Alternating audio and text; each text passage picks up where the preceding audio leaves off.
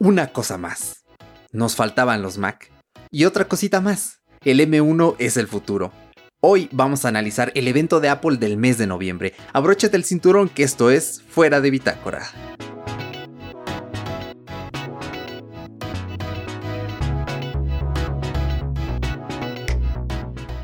Bienvenidos a este humilde podcast de cultura digital. Mi nombre es Eric Soto, mejor conocido como Erochka. Aquí charlamos los temas más relevantes de tecnología y puedes escuchar nuestros más de 70 episodios en tu plataforma de podcast favorita las veces que quieras. Normalmente me acompaña siempre mi buen copresentador Paquito Luna, pero estos días anda medio cuatrapeado, así que no nos va a acompañar hoy. Pero como es costumbre, nos acompaña el mejor invitado para charlar y analizar lo nuevo de Apple el señor Daniel Bercor, a quien recibimos con un fuerte aplauso. Eh, ¿Qué tal? ¿Cómo te encuentras? Y gracias por estar aquí un mes más, que ya van tres. O sea, has estado aquí una vez por mes desde septiembre y aparte la de junio.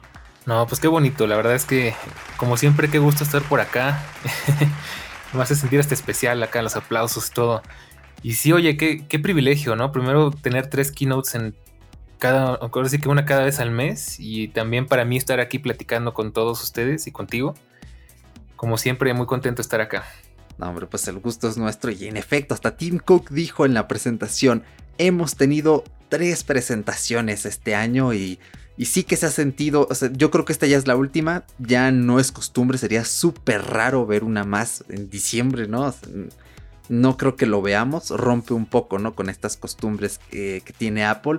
Pero pues ya como les anticipé en la entrada, vamos a charlar, vamos a analizar el chip M1, las nuevas Mac, la Mac mini, porque quizá entre la gente que nos escucha se enteraron que hubieron cosas nuevas, quizá leyeron en algún periódico común, no en periódicos especializados en tecnología, en medios digitales y por eso pueden andar un poquito confundidos y para los que no, pues vamos a expresar opiniones para que tú puedas contrastar eh, con la nuestra, puedas ver si coinciden, si no coinciden, si complementamos tu punto de vista. Y obviamente ya sabes que tienes nuestras redes sociales arroba fuera de bitácora en Facebook, en Instagram. También nos puedes enviar un mail expresando nuestra opinión o la comunidad de Telegram, que tienes todos los enlaces en la descripción para que charlemos y pues nos las llevemos más tranqui y veamos eh, pues si está bien, si está mal, ya depende de cada quien, pero pues eh, Dani, vamos a charlar un poquito de qué tal vimos esa presentación, vamos a valorar primero eh, pues cómo la sentimos, la estética un poquito,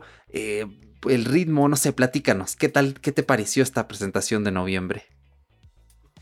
Pues fíjate que ya después de un rato te acostumbras a, a las transiciones, a andar conociendo el Apple Park, que la verdad a mí me sigue gustando bastante cada vez como que nos enseñan un poquito más, ¿no?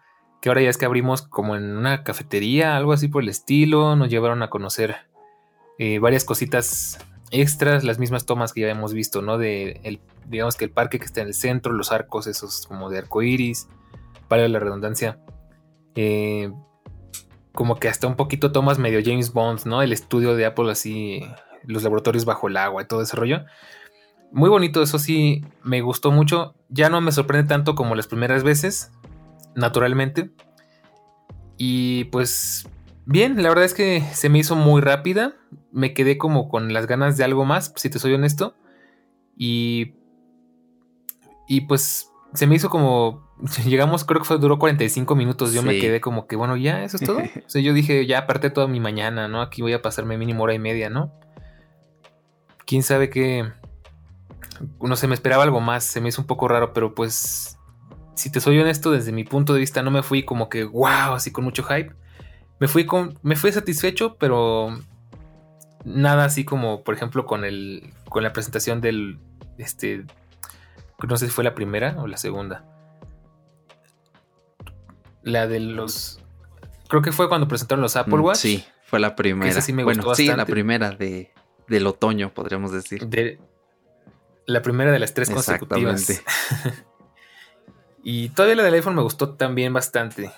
Pero si esta, no sé, a lo mejor porque ya realmente eran cosas más técnicas, eran cosas más para, para la gente que de verdad le importa, eh, digamos que lo que viene dentro de una computadora, no tanto para un consumista general.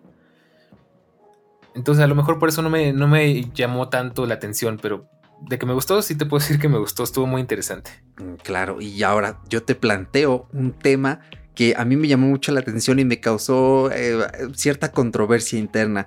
La semana pasada, eh, la gente de Aisena Code en su podcast Aisena Code Live, que lo recomiendo muchísimo, al menos yo me la paso muy bien escuchándolo cada... Ahora me parece los van a publicar cada domingo. Eh, justamente eh, los pasados, como a varias personas que hacen podcast se les ocurrió subir del mismo tema, pues ahí me ves del domingo al martes tragándome tres podcasts de una hora así de, engúyelos porque quiero absorber toda la información y no tener pues así cosas pendientes antes de la presentación, ¿no? Porque ya después, si escuchas un podcast que habla de rumores de la presentación y tú ya viste la presentación, pues ya es como que un poco raro, ¿no? Entonces ellos tenían este tema, esta disyuntiva realmente se merece esta keynote llamarse One More Thing, siendo que realmente no hubo eh, un One More Thing como tal, o sea, no hubo un producto secreto, escondido, como suelen ser.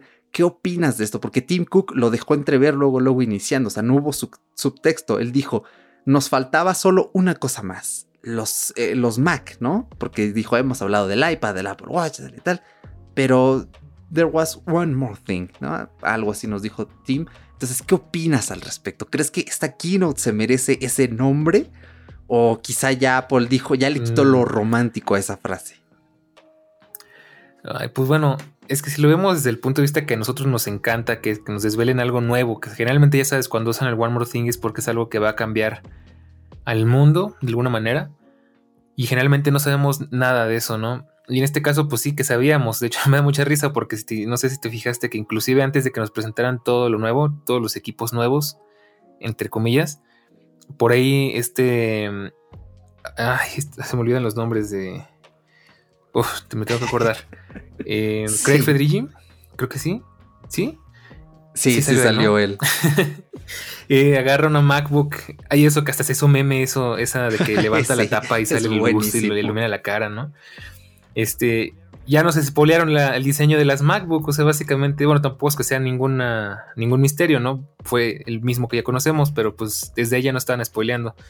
Entonces, pues te podría decir, es que depende de cómo lo quieras ver, porque si lo ves desde el punto de vista de que no fue ninguna sorpresa, de que no fue nada que realmente no supiéramos, aunque siendo realistas con los rumores, tampoco es como que nos deje nada de la imaginación pues no podría ser considerado un One More Thing. Sin embargo, yo creo que cada vez que ocupan esa, esa, oración es porque saben que va a ser algo que va a marcar la tendencia de los próximos años. Y yo creo que sí va a ser el caso porque pues estamos hablando de procesadores que van a, bueno, prometen que sea el futuro de Apple y probablemente de los ordenadores. Aunque bueno, ya veremos eso cómo lo asimila el mercado, ¿no? Pero si lo ves por ese lado puede ser que sí. Eh, pero pues no sé, yo la verdad es que me quedé con ganas de algo más, no sé, de un diseño nuevo, de eh, un producto más, los dichosos AirTags o algo por el estilo, ¿no? Nada, no nada más las Max. Pero bueno, no sé, es como con One More Thing agridulce, no sé tú cómo lo veas. Mm, es que yo creo que mm, hay, aquí hay una, una línea muy clara. Eh, esto desde un punto de vista más semiótico sería ya como que eh, un punto de vista paradigmático y creo que One More Thing lo podemos dividir en el One More Thing de la época de Jobs y el One More Thing de la época de Cook. Y Cook ha utilizado esta frase muy pocas veces. Me parece que la primera fue con el Apple Watch. Y como eran, creo que fue 2014, sí habían rumores, pero no eran tan, tan, tan agresivos como ahora, que ya te los tiran así en la cara. Estás leyendo ahí tú en Feedly o en tu gestor RSS y ya te sabes la mitad de las cosas que va a presentar Apple el año próximo o en YouTube. Entonces, en ese entonces, pues sí fue un One More Thing que todos dijimos, wow, o sea, no solo cambió el diseño de los iPhones, sino que de hecho eh, los iPhones fueron como el elefante en, la habitación, ¿no? Fueron nuestro distractor.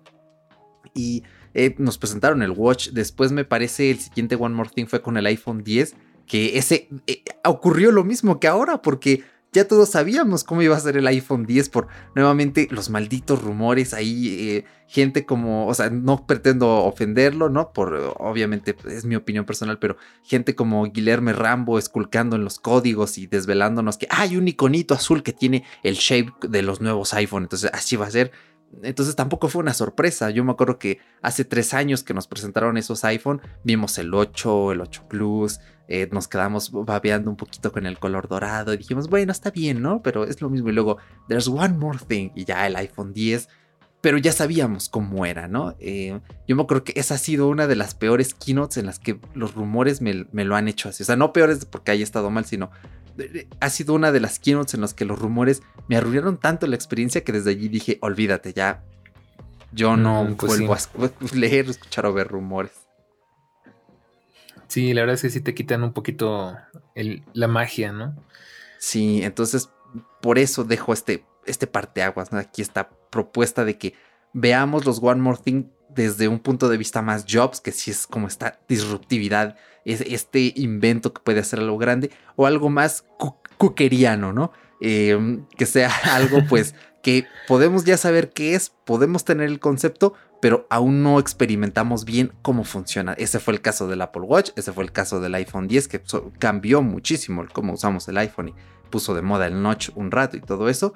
Yo creo que los AirPods se merecían un One More Thing porque si te das cuenta fueron un producto, un invento que cambiaron el mercado por completo y no fueron un One More Thing, pero a mí me gusta considerarlos románticamente como un One More Thing. Y yo creo que estos MacBook y, la, Mac sí se merecen este One More Thing porque como ya bien nos dijiste, ¿no? O sea, van a cambiar cosas del mercado, van a quizá tener tendencia, em, al menos dentro de Apple, porque ya yo les diré más adelante cuando empecemos a hablar del chip cómo veo el panorama del resto de fabricantes. Pero eh, pues yo sobre todo, ¿no? Quería ponerte esta cuestión, también que el oyente tenga esta propia cuestión y que nos diga, mm, vale la pena que sea un One More Thing, no vale la pena que sea un, One More Thing, porque ya la frase ya no es tan romántica, ya es más eh, instrumental, ¿no? Podríamos mm, denominarla de esa manera. Pero bueno, me alegra saber que te gustó la presentación, que sigues disfrutando estos pedacitos del Apple Park, aunque ya conozcas más, ¿no? Ya te quitaste esa tentación de, bueno, ya sé que hay dentro de ese gran aro en Cupertino. Yo, yo sigo manteniendo mi palabra. Tenemos que hacer un ahorro y, e irnos de viaje a Cupertino, al menos para ir al Apple Store que está allí en, en, este, en el Apple Park e ir a comprar. Yo al menos quiero comprar una playera negra. Tienen un diseño que me gusta muchísimo. claro. Pero pues al menos por ahora tenemos esta esta oportunidad, ¿no? De ver los laboratorios. Eh, fue fue súper divertida la transición, ¿no? Como se iban bajando de cuarto en cuarto hasta que llegaron nuevamente a esos laboratorios que ya conocimos una vez, que ya los hemos visto eh, un par más. Y el momento Craig Federici, uff, oro puro, ¿eh? ese hombre, no sé si él dará ideas al momento de que le guionicen su sección. Puede que sí, pero sus secciones siempre tienen algo de diversión y, y eso me gusta bastante, ¿no? Él, él sería un CEO bastante elocuente. Eh, quizá no es la persona más innovadora del mundo, porque si no, iOS estaría unos pasos más por delante, pero sabe qué decir y sabe cómo, cómo decirlo. Pues sí, la verdad es que eso está, está genial. Me gusta mucho como el humor que maneja. Sí, es muy sutil el hombre, pero bueno, pues ahora sí vamos a entrar de lleno a hablar del chip M1. ¿Qué opinas? ¿Cuáles son tus primeras impresiones? Mm, bueno, pues mira, se me hace muy interesante. Y aquí tengo que recalcar un par de quejas eh, sin sentido que escuché por ahí.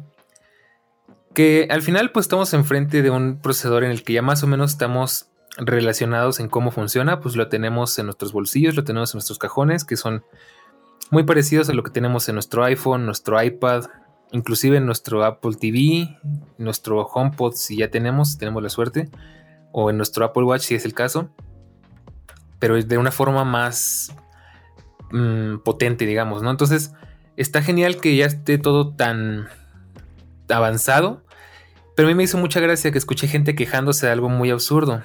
Ya desde entrada, ya sabes que es típico que Apple saca algo y, ay, es que Apple no sé qué. Nada más es como mera anécdota que alguien por ahí dijo, ay, es que no le vamos a poder cambiar la RAM y no sé qué. Yo, pues, ¿desde cuándo no podemos hacer eso? Claro. este, no más como anécdota, ¿no?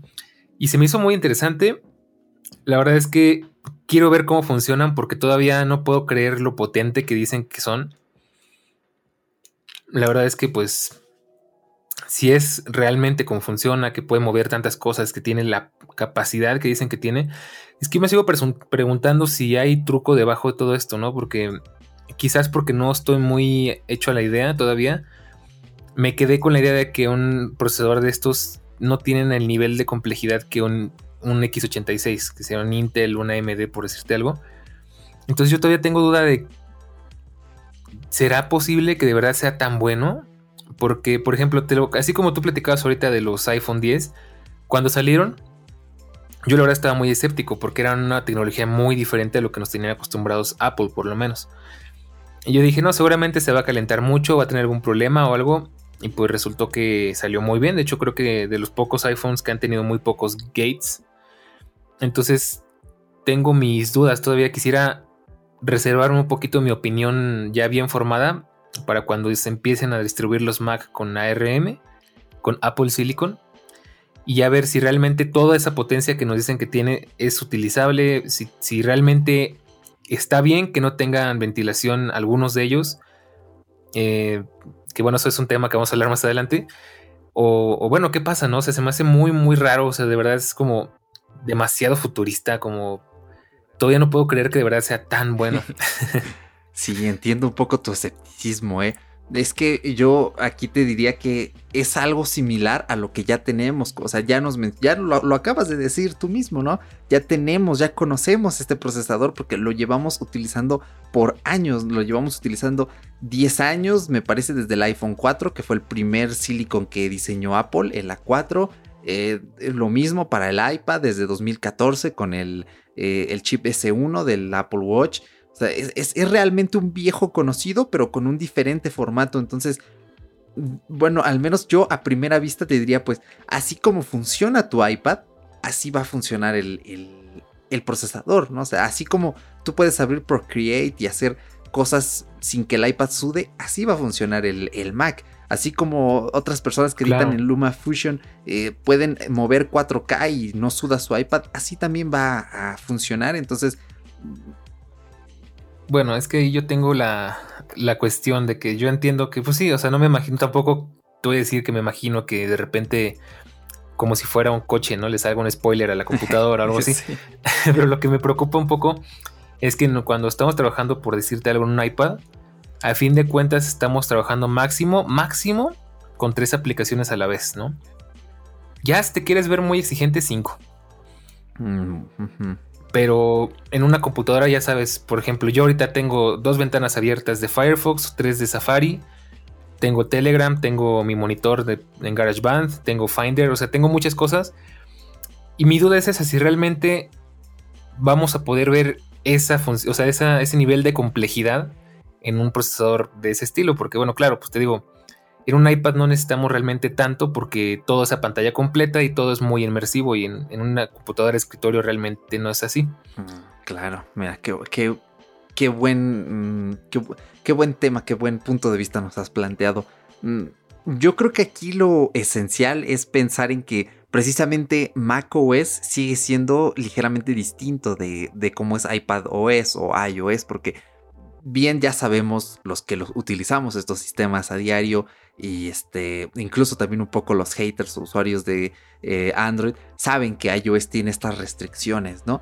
Mm, yo también por allí tengo como que un punto de vista que a veces choca un poquito con la realidad porque yo también antes solía pensar eh, iOS está súper bien porque con 4, 3, 4, incluso 2 GB de RAM tiras para adelante y el sistema no necesita más. Y luego ves que la multitarea luego no es tan efectiva como uno quisiera. A veces son las apps. Telegram por allí tiene unos problemas de optimización que no le permiten seguir abierto mucho tiempo. Eh, en Android también sucede.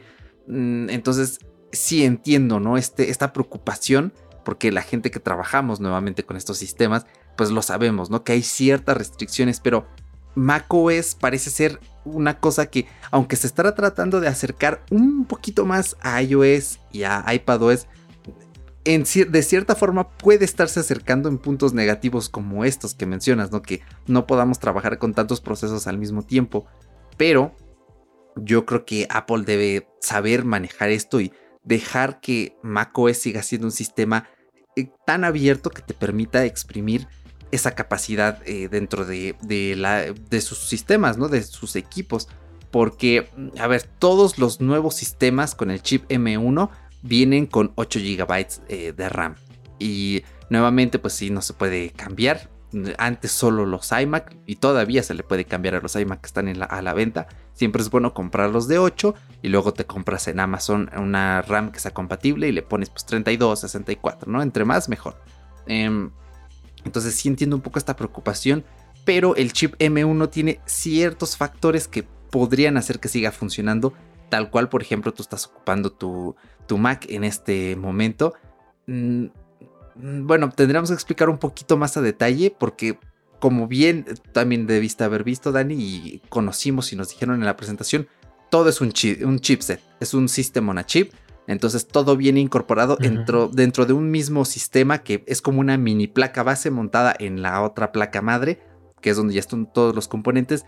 Y por lo que tengo entendido, el hecho de que esté todo junto hace que los procesos sean más rápidos y eso es lo que le da ese plus de potencia. Es decir, tenemos los núcleos de alto rendimiento por un lado, tenemos los núcleos de bajo rendimiento en arribita luego, luego. Bueno, en este caso están abajo, ¿no? Tenemos la GPU allá al ladito, tenemos la RAM al lado de la GPU, tenemos el Neural Engine abajo de, de la GPU.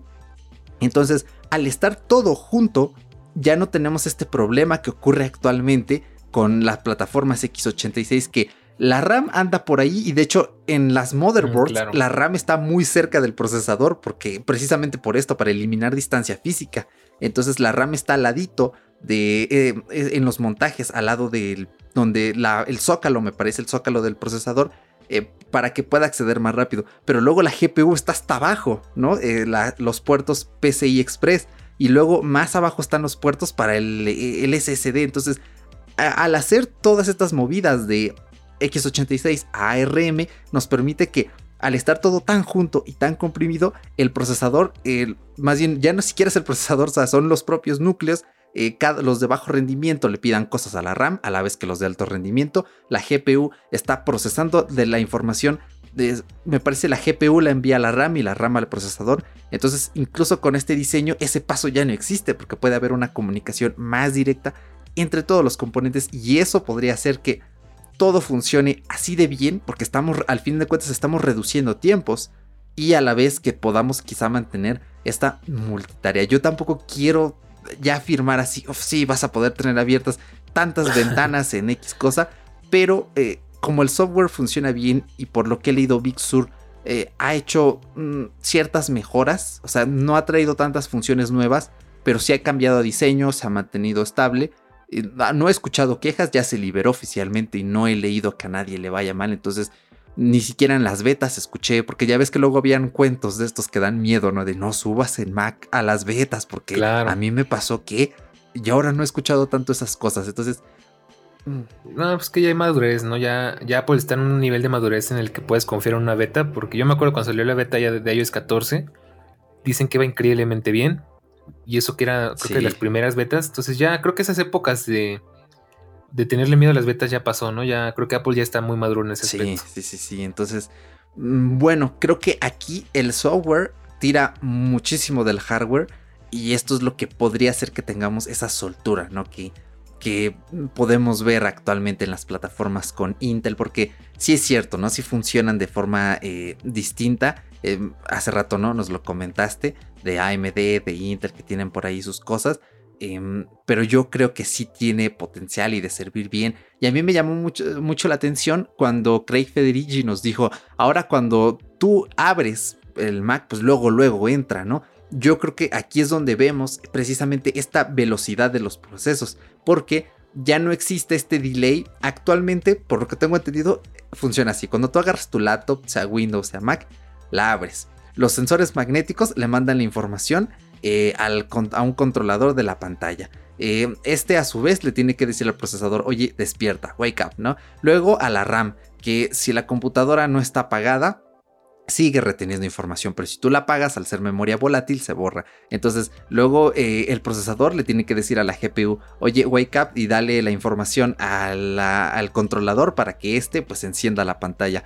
Entonces por las dimensiones, por las velocidades, sí hay bastante delay ahí. Y esto a la vez depende del almacenamiento, porque si tienes un disco duro rígido, pues ya sabemos que este tiene que cargar la información del sistema operativo, de los datos, lo que estabas manejando, un rollazo, ¿no? Si tienes un SSD, pues esto es un poquito más rápido, pero al estar todo incorporado en el mismo chip, pues es un efecto instantáneo, porque como todo se comunica entre sí en un solo zócalo, pues no lo notas. O sea, sí hay un delay, pero yo creo que ya está tan reducido al mínimo que yo sí me quedé con la boca abierta y dije, wow, ¿no? Esto está increíble. Y a la vez que nos mencionó Craig, cuando tú le presionas a una aplicación que se abra, ahí está instantáneamente. El mismo efecto, lo mismo que vemos. Sí, yo también, de hecho, porque sería igual que en un iPhone y en un iPad. Ah, exactamente. Ahora, yo te voy a hacer una confesión que yo creo que a muchos les va, se van a sentir identificados. Chale.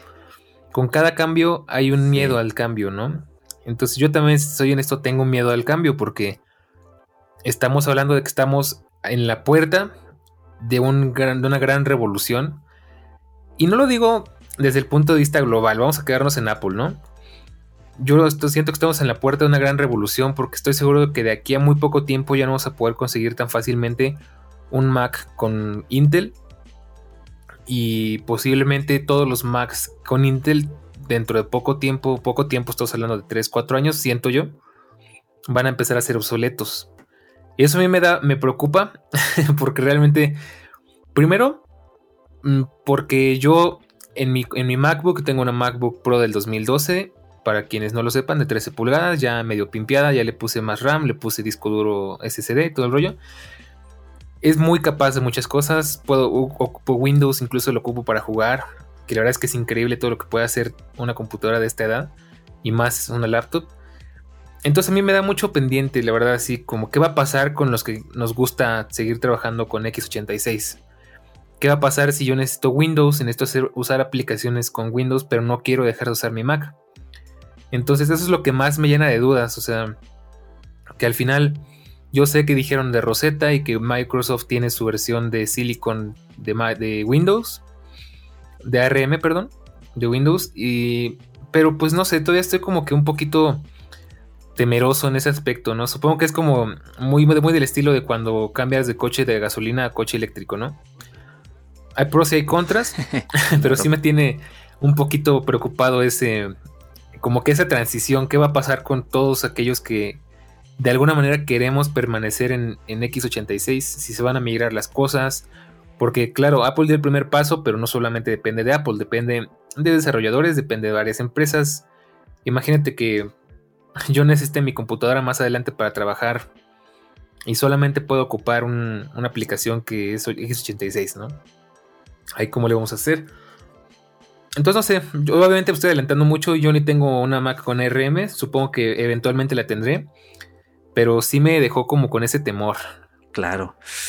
Eh, eh, esto da para mucho debate. Yo creo que da para ese típico video de Marquis Brownlee donde está hablando con Craig Federici o con alguien más de Apple que pueda esclarecer estas dudas. O sea, e, es, urge, urge, urge, urge porque eh, en efecto esos miedos existen. yo entiendo bien a qué te refieres. No he vivido, quizá no tengo las mismas necesidades, por tanto, digamos, no es un miedo que me preocupe en demasía pero lo está. Y bueno, aquí hay que aclarar que el, el soporte que le dé Apple a Intel depende directamente de Intel, porque Intel tiene como que sus fechas en las que dice, bueno, muy bien, la, sexta generación para afuera, ya no le doy más. La quinta generación, bueno, para afuera. Entonces, si Intel dice, y esto ya no lo actualizo, automáticamente Apple dice, entonces aquí cortamos sistema operativo porque nosotros no podemos optimizar un sistema operativo para un chipset bueno, más bien en este caso para un, procesador, un CPU, que ya no va a tener, mm, que ya no nos van a dar el soporte, ¿no? Como voy a correr eh, Big Sur, eh, bueno, no se va a llamar Big Sur, se va a llamar de otra forma, ¿no? Supongamos un macOS 11.3 en un chipset al que no tenemos las herramientas para ello. Entonces, mm, también, claro, Apple tiene cierto poder, o sea, si ellos eh, se ponen un poco malvados, vamos a decirlo, y dicen, bueno, pues vamos a aplicar una obsolescencia de, función. Y este, pues aquí cortamos caja y ya los que quieran Macs con, pues sí, cualquier Mac, pues van a tener que dar el salto a, ARM, pues ni modo, ¿no? Entonces sí puede ser, pero lo veo complicado, ¿eh? sobre todo en, en Mac, porque eh, no es el mismo mercado el de una Mac que el de un iPhone. O sea, los iPhones salen cada año y se venden como churros. Los Watch más o menos está pasando lo mismo. De hecho, a mí me gustaba cuando actualizaban cada dos años el, Watch. Era como que, como que más orgánico, ¿no? Y decías, ah, pues me va a durar bastante tiempo mi, mi Watch. Y ahora como que esa sensación ya se está perdiendo un poco.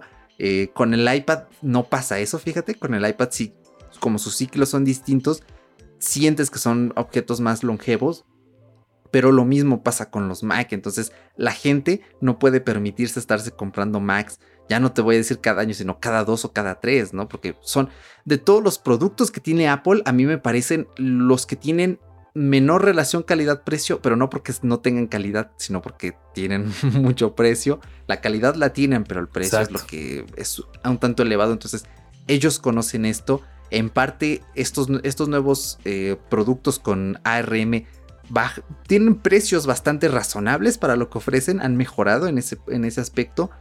Pero siento que no pueden como que clavarle una estaca en el corazón a, Mac, a ARM y a Intel al mismo tiempo porque se darían un tiro en el pie tremendo y fíjate que aquí ocurre este efecto de como es un producto caro, a, la vez reporta más beneficios, ¿no? Porque entre más caro sea el producto, pues más ganancia se le puede sacar en función del costo y del precio final. Entonces, yo creo que los Mac, aunque no se vendan demasiado, aunque quizás sean el producto que menos se vende de Apple, sí les reportan un beneficio importante y pues no pueden soltarlo, ¿no? Por ahí también escuché en un podcast que se nota que a la gente de Apple quizá el Mac es su producto favorito porque hablan con mucha pasión del Mac. O sea, la forma en la que es su retórica respecto al iPhone es completamente distinta a la retórica que manejan en, en los Mac. aquí también hay una paradoja porque hay ciertos Mac que no se actualizan tan rápido, ¿no? El iMac Pro, ahí está tirado, el pobre, ya está es más rápido el iMac normal, ¿no? el Mac mini, o sea, si no es por estas cosas, ni lo tocan, ni lo ven.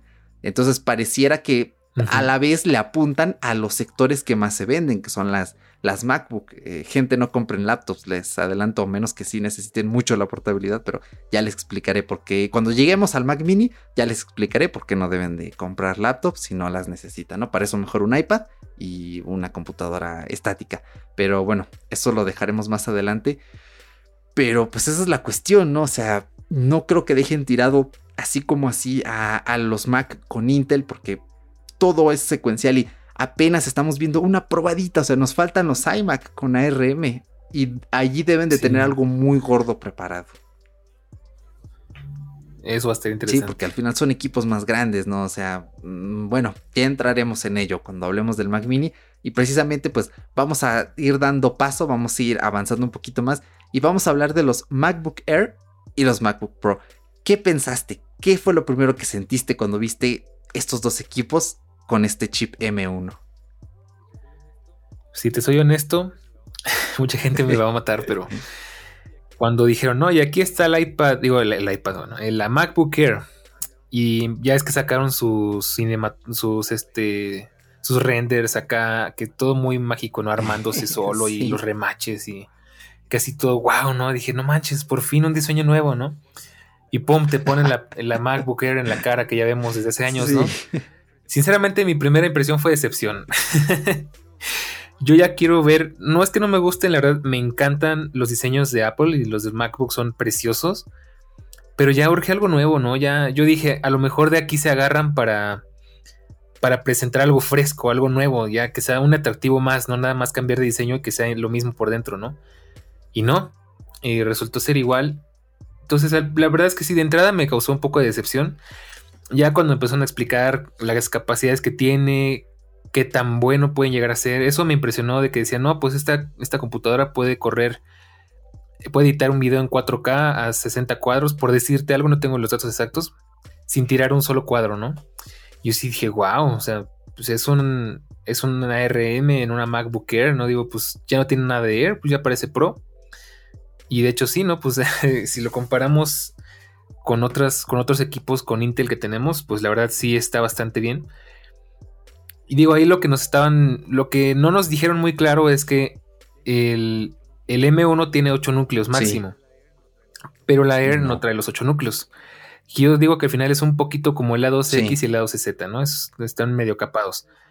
Pero aún así se me hizo muy interesante. lo que sí te puedo decir que me encantó fue la duración de la batería, que es monstruosa.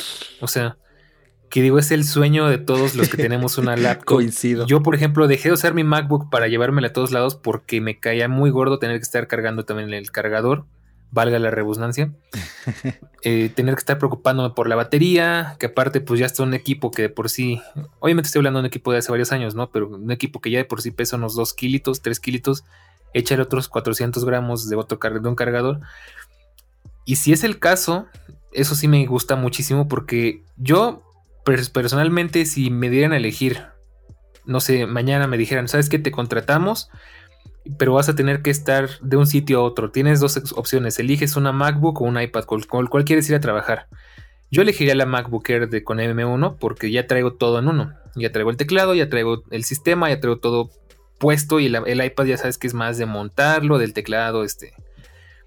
Yo no me compraría un Magic Keyboard ni loco, la verdad. Entonces me imagino que traería mi stand y aparte el teclado y aparte el ratón. Entonces es más orgánico en el aspecto de traer una laptop, ¿no? Eso sí me gustó bastante. Y pues algo que me llamó mucho la atención, no sé si a ti te pasó, que me recordó bastante al MacBook a secas que vendían hace unos años, porque venía sin ventilación. Que yo ya me lo voy a venir. Dije, bueno, pues si es ARM y veo, y pues como bien sabrás, pues convivo con el ARM todos los días, con el Apple el, A12X y el, A2, el A11 Bionic, o sea, el iPhone y el iPad. Entonces dije, bueno, pues tiene sentido que no tenga ventilación, aunque me queda todavía la duda, como te digo, porque me adelanto un poco, los MacBooks, el MacBook Pro y el iMac, el, Dios mío, el MacBook Pro y el Mac Mini sí traen ventilación. Entonces, no sé, se me hizo un poco extraño, pero hasta ahí me parece muy bien. Espero que por fin Apple pueda deshacerse de ese lastre que tiene de sobrecalentamiento en sus MacBooks, que es como que típico que es, ya sabes, te compras una MacBook, un muy buen diseño, eh, unibody de aluminio y te compras una tostadora, ¿no? Entonces, vamos a ver si eso cambia. Para echarle un huevito ahí encima, ¿no? Es, voy a poner a renderizar mi video de la semana próxima, pero un huevito a la vez ahí. Mm, aprovechando para desayunar y hacer el render. Perfecto, no. Sí, ahora ya ando así de no, sí. Mm, coincido. Eh, eh, me impresiona tu, tu reacción es que aquí hay muchas opiniones, ¿sabes? Volvemos a la analogía de el cuento de el, niño y el anciano viajando en el burro, ¿no? Hay gente a la que le va a parecer bien, hay gente a la que le va a parecer mal, porque mm, desde un punto de vista, eh, parece que los diseños no han cambiado. O sea, aquí ocurre algo diferente a lo que tú dices, ¿no? Tú nos acabas de comentar. Cambian eh, lo de afuera, pero lo de adentro sigue siendo igual, y en esta ocasión no. Cambian lo de adentro, pero de afuera sigue siendo igual.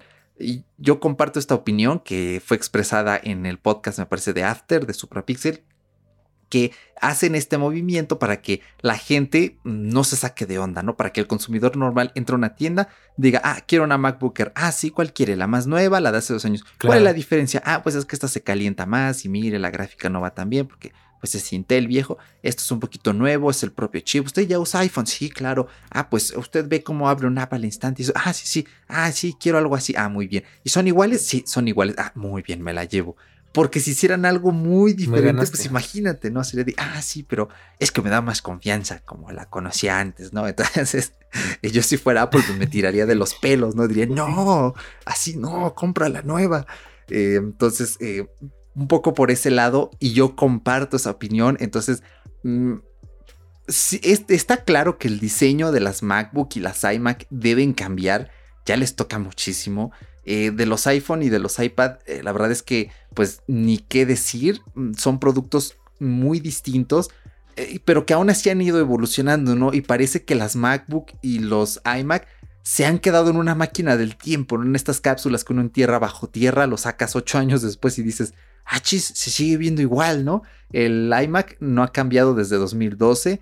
El MacBook no ha cambiado desde 2016, tal cual lo conocemos ahora, incluso me atrevería a decir 2015. Mm, bueno, era un poquito distinto el diseño, por lo que tengo en la memoria, pero mm, no sé, es que si hay margen, obviamente yo creo que lo primero que deben hacer es reducir los marcos todavía más, llevarlos al extremo, que los marcos de la pantalla de un MacBook sean igual que los de un iPad Pro. Y en el MacBook Air, bueno, quizá no deberían cambiarle porque es la versión Air, ¿no? Es la más barata. Bueno, déjenla así, no hay bronca, ¿no? Ya está muy finita, muy bonita, muy chula, muy mona. Está bien. pero quizá en las Pro y sobre todo en los iMac, allí sí merecen un cambio, allí sí merecen unos mini marquitos y algo pues bastante distinto, ¿no? Que nos diga, esto es el Apple de la tercera década de los años 2000. Eso lo necesitamos. De hecho, a mí me ganaste porque yo iba a usar ese argumento en contra también. que digo, pues sí, al final entiendo que no lo hacen porque no quieren desfamiliarizar a la gente, ¿no? Se están arriesgando por un lado, pues hay que conservar el, por otro lado por el miedo al cambio, precisamente. Pero pues sí. como dices, pues sí nos, sí, como que se hace falta, pero también entiendo por qué no lo hicieron esta vez. Yo no dudo, eh, que en futuras versiones, o sea, ya es que ya lo tienen todo, ya tienen, ya tienen un sistema operativo, eh, el sistema operativo más bonito del mercado. Ya tienen eh, un diseño al que le pueden realizar ajustes. Ya tienen una plataforma de CPU que es propia y que pueden decir, esta es la mejor computadora que hemos hecho jamás y ahora tiene un diseño nuevo.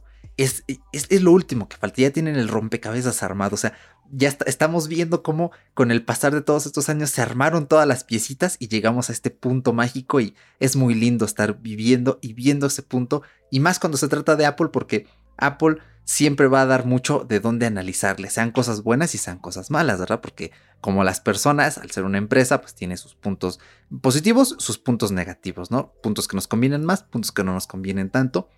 Entonces eso es lo que especialmente a mí me gusta. Em, pero mm, hay cosas curiosas, ¿no? Aquí aprovecho antes de que pasemos a discutir un poquito la MacBook Pro, eh, de comentar un poquito estas mm, disparidades que existen en cuanto a la ventilación. Por ejemplo, la MacBook Air, por como tengo entendido, al no tener ventilación, eh, su TDP, el Thermal Design, la P no me acuerdo qué significa Thermal Design Power. Eh, bueno, el punto es que es la cantidad de energía que puede pasar con base en el calentamiento al no tener ventilación está más limitada. Eh, por más, yo soy un poco escéptico eh, porque a mí me ha pasado y me ha pasado recientemente y esto es culpa de las aplicaciones. Hay ciertas aplicaciones que cuando les das mucha tralla se comienza a calentar el iPhone. Yo estoy seguro que todos los que nos escuchen les ha pasado una vez. Tengan el smartphone que tengan, les pasa que están utilizando un app y como el app no está bien hecha, le está requiriendo más procesos eh, al, al CPU y este empieza a trabajar más y más y, más, y empiezas a sentir, ¿no? Ah, chin, está caliente. A veces hasta la pila se va drenando un poquito más rápido. Por lo mismo, porque con una aplicación está trabajando como loca. Los MacBook con ARM no están exentos de esto. De hecho, no están exentos. Ahora en, en X86 pongo de ejemplo la aplicación de Skype. La aplicación de Skype está hecha en la plataforma de Electron de desarrollo y Electron eh, bueno, tampoco es que sea el peor lenguaje, la peor plataforma, pero es malísimo a comparación de Swift. Electron, o sea, eso, no, no, funciona igual, hace que se calienten los Mac, eh, hace que em, se les baje la batería. Y esto a veces sucede, a mí me ha pasado con aplicaciones bancarias, curiosamente. Entonces, eh, ya sabemos que los bancos tienen mala fama de que irónicamente sus aplicaciones no son buenas, ¿no? No todos, pero sí pasa. Sí, por lo menos lo que yo tengo no, pero sí. o suelen ser aplicaciones feas en su defecto. Y antes de irnos con el MacBook Pro, creo que es buen momento para comentar lo que te había platicado tras bambalinas, que me convirtieron un, artículo de mm, Mac Rumors muy interesante, en el que estaban haciendo una comparación con el MacBook Air con M1, que aparte, eh, ahorita me acordé que qué curioso que se llame M1, ¿no? Porque Suena mucho como a Mac One, una cosa por el estilo.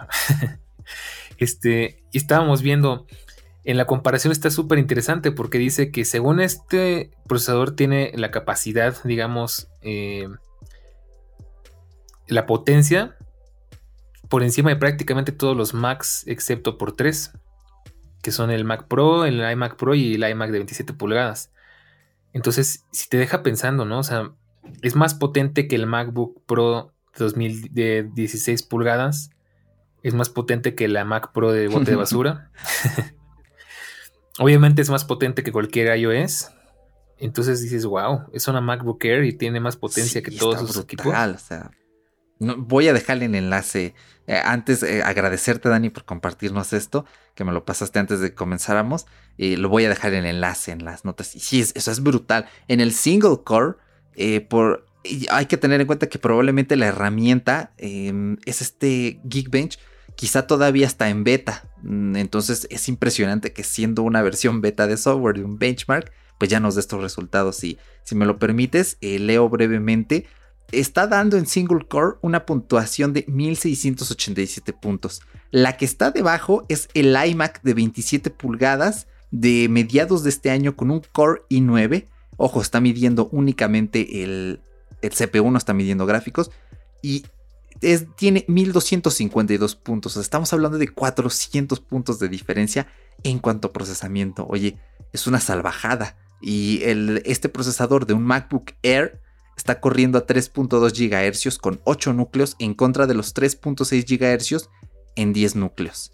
Entonces, eh, sí, es, loquísimo. A mí me voló la cabeza. Y cuando hablamos del el multicore, eh, está en la mitad de la tabla y las que están por encima, una es el iMac Pro, el del año pasado, el, nuestro bonito Mac con diseño de rayador. Después está el iMac Pro de 2017, el que pues, tristemente no lo han tocado desde hace entonces. Y hasta arriba está el iMac igual de 27 pulgadas con un Core i7. Entonces vemos ¿no? que en single core, que es donde suelen destacar los ARM, vaya que lo hace, y en el multicore está por encima de los ordenadores accesibles al consumidor promedio. O sea, estamos hablando que por debajo de él tiene el Mac Pro con nuestro diseño de, botecito de basura y luego está por debajo la MacBook Pro de 16 pulgadas. Entonces, oye, mm, esto es, no sé, es increíble. El artículo es de Mac Rumors, entonces, eh, pues tiene, pues tiene su rigor, ¿no? Sí, credibilidad, está, está bien. Eh, pero sí, eh, o sea, em, no sé, Dani, ¿qué opinas de estos benchmarks? ¿Qué, pensamiento te, te evocan? Pues qué momento para vivir. Yo me quedé con que mi MacBook del 2012 era potente, imagínate si... O sea, lo que se me hace increíble de todo esto es que a mí me encantaba la, la Mac Pro de bote de basura.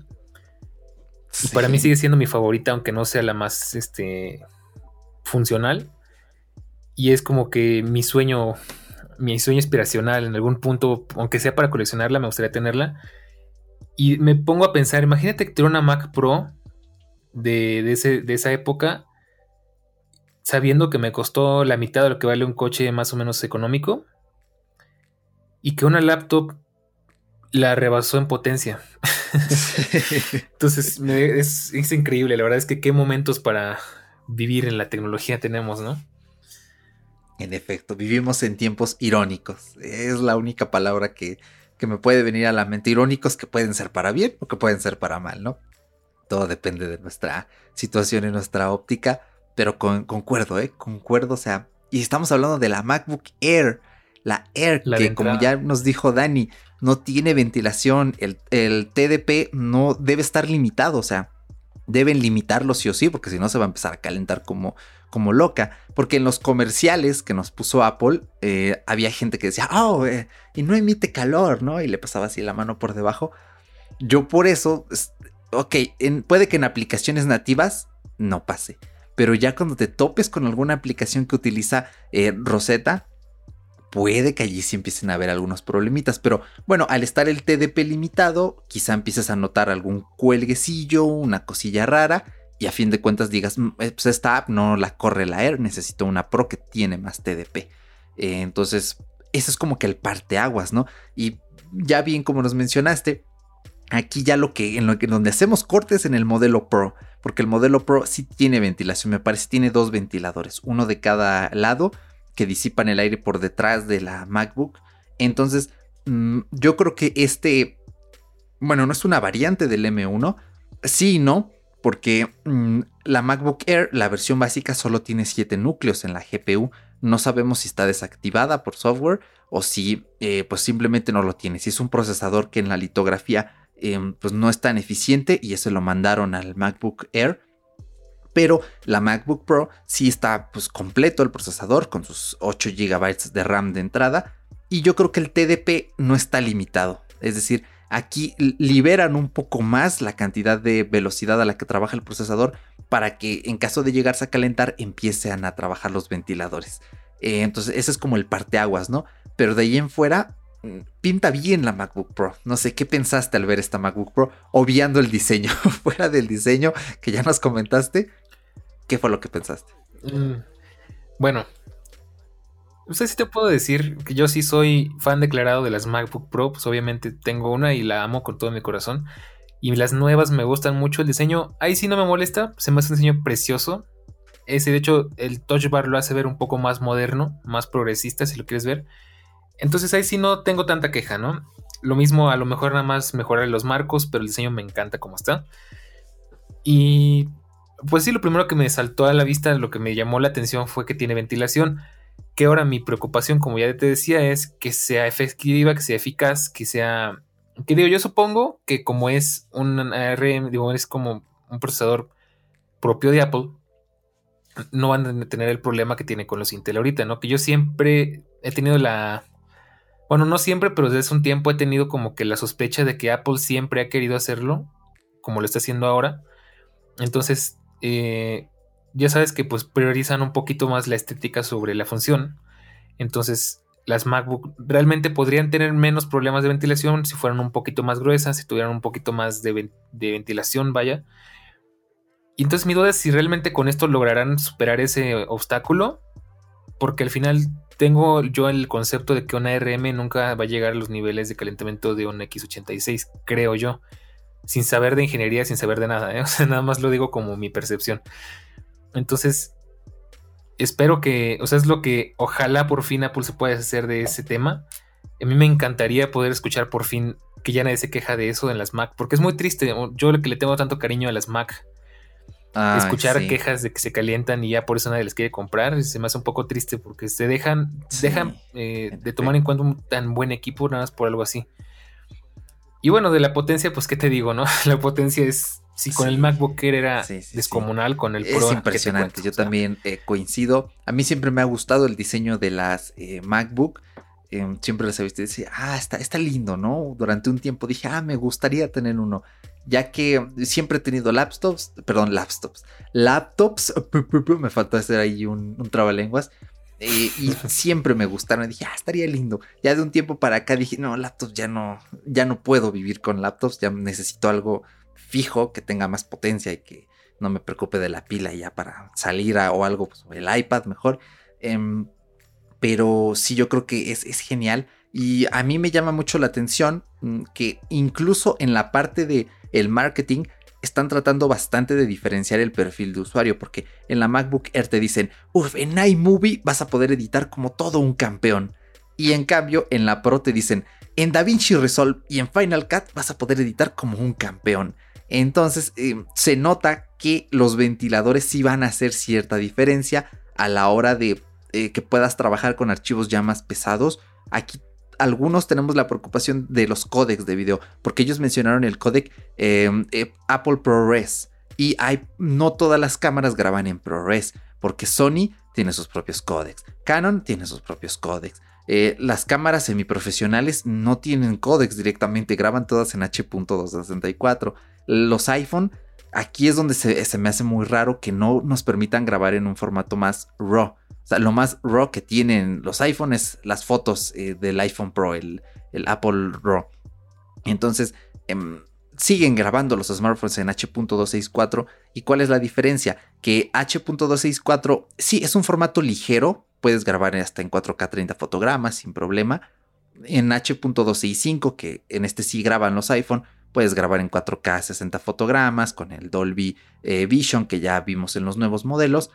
Pero Apple Pro RAW es un formato menos comprimido, es como más abierto y es, un buen formato porque tiene un buen balance entre peso y compresión. Entonces, entre más pese tu video, significa que se comprime menos y, eso, y trabaja mejor tu computadora porque la computadora ya no hace este doble proceso de estar descomprimiendo el video, meterlo en el programa, te muestro y hace eso constantemente. En cambio, con H.264, H.265, esto sí nos ocurre porque el, tú alimentas tu programa de edición, dice, uy, un video H.264 me da un poquito de ansiedad, lo voy a descomprimir y lo empieza a descomprimir. Te empiezas a mover en la línea de tiempo, va descomprimiendo en tiempo real, editas, eh, lo cambia, lo vuelve a comprimir para que tú lo veas. Entonces sí hay un viaje tremendo y de esto no hablaron y aquí es donde tenemos un poco de, de preocupación porque, claro, dijeron, sí, vas a poder editar en 8K con eh, Apple ProRes. Entonces sí es como de, 8K, sí.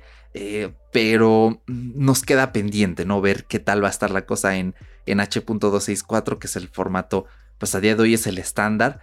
Tanto en 1080 en 4K se empieza a usar más H265. Eh, entonces sí como que hay preocupación, pero se nota que este ventilador hace una gran diferencia entre el MacBook Pro y el MacBook Air. Entonces, también el precio hay un salto considerable en cuanto al precio que deben tener en, mente.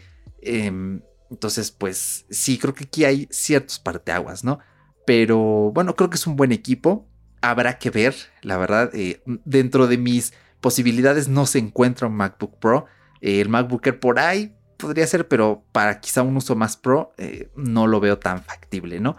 Eh, pero yo creo que es un gran momento para los fans como Dani de las laptops de Apple porque esto es un parteaguas. y este MacBook Pro con un M1 pinta que va a durar unos buenos años porque, oye, pues lo tienes todo en uno, tienes un buen sistema operativo, ya qué más le puedes pedir, ¿no? Al MacBook Pro. Faltaría ver el diseño, quizá. Claro. Bueno, aunque yo quisiera hacer una acotación yo realmente, no sé tú qué opines, pero yo realmente no me compraría una MacBook con M1 ahorita.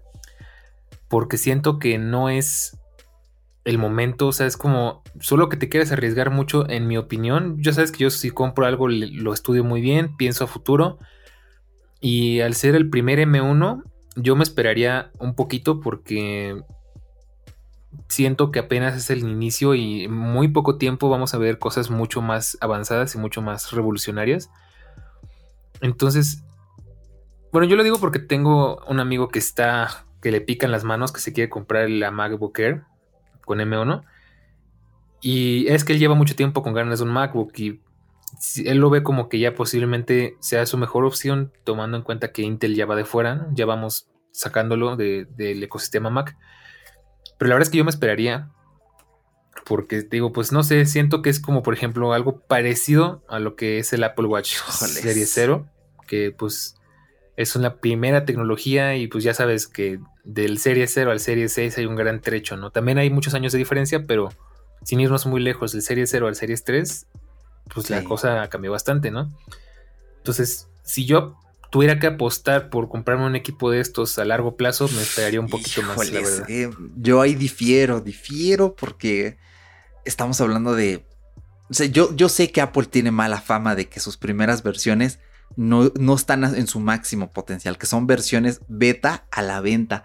Pero es que, como ya te dije hace un momento, o sea, mm, el terreno Mac es un terreno tan especial, es un terreno, es un nicho tan especial que, híjoles, jugar allí con fuego eh, sale caro, literalmente sale caro comprarse uno, pero eh, no sé, yo creo que Apple debe tener todo bien preparado, pero precisamente de eso quiero que charlemos ahora respecto al Mac mini, porque aquí tengo algunas opiniones que quiero dar. Eh, yo se los admito, que a mí me pican las manos por un Mac Mini. Ya como yo estoy así de, ay, qué buen precio tiene el Mac Mini. El Mac Mini se ajusta a mis necesidades.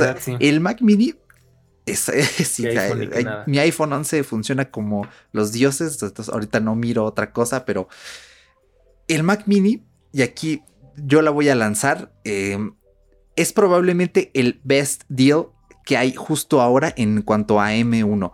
Entonces, eh, si me lo permiten, voy a pasar a tirarle tierra a lo que es usar una laptop y por qué yo creo que es mejor utilizar una computadora como lo conocemos vulgarmente, de escritorio, porque a fin de cuentas el Mac Mini es una computadora de escritorio.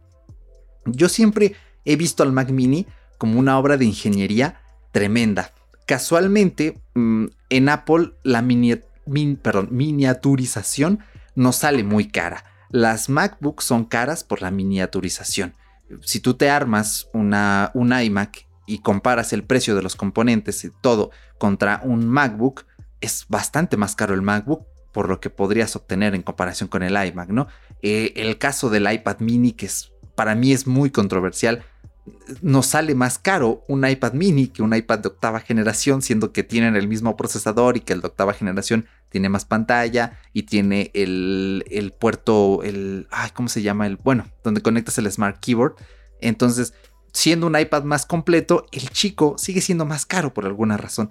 Pero el Mac mini siempre ha sido un Mac barato para lo que cuestan y tiene cosas pues impresionantes, ¿no? O sea, siempre me han parecido una obra de ingeniería tremenda el Mac Mini y yo cuando lo vi dije, uff, pero cuando vi el precio dije, uff, o sea, estamos hablando que un iMac Mini cuesta poquito más que lo que me costó mi iPhone 11 el año pasado, entonces la versión más básica. Eh, entonces, ahora, ¿por qué yo soy partidario de decirle a la gente no compres laptops? Claro, esto, y voy a decirlo de una vez porque sé que eh, eh, el señor Daniel Bercor es fan de las laptops y le gusta la movilidad y ya me ha platicado cómo eran sus movidas con su, con su MacBook. O sea, para la gente que realmente necesita movilidad, ok, está perfecto. Las laptops cada año van avanzando más y va a llegar un día en el que una laptop sea igual de potente que una PC de gabinete, porque el trabajo va a estar genial. El problema es la batería, porque en MacBook esto ya no va a pasar, pero en Windows sí pasa mucho. Tú quieres una laptop potente, la batería no le dura nada, o sea, le puede durar dos horas. Imagínate, o sea, ¿qué son dos horas de batería? Nada. Y generalmente son laptops de gaming. Claro, hay laptops para hacer workstation, para trabajar, editar, pero a fin de cuentas, por estas capacidades termales, eh, por el calentamiento, eh, por una serie de factores que no, que los componentes no tienen el mismo TDP, no llegan a ser igual de potentes todavía. Están ya cerquita, pero todavía no. Entonces, las MacBook Air y las MacBook Pro están cerrando esta brecha. O sea, la duración de la batería de la MacBook Pro, 20 horas, es una salvajada. O sea, imagínate que no tengas que cargar la laptop por 20 horas. Es, increíble. Pero, eh, sí, pero estamos hablando de, Mac.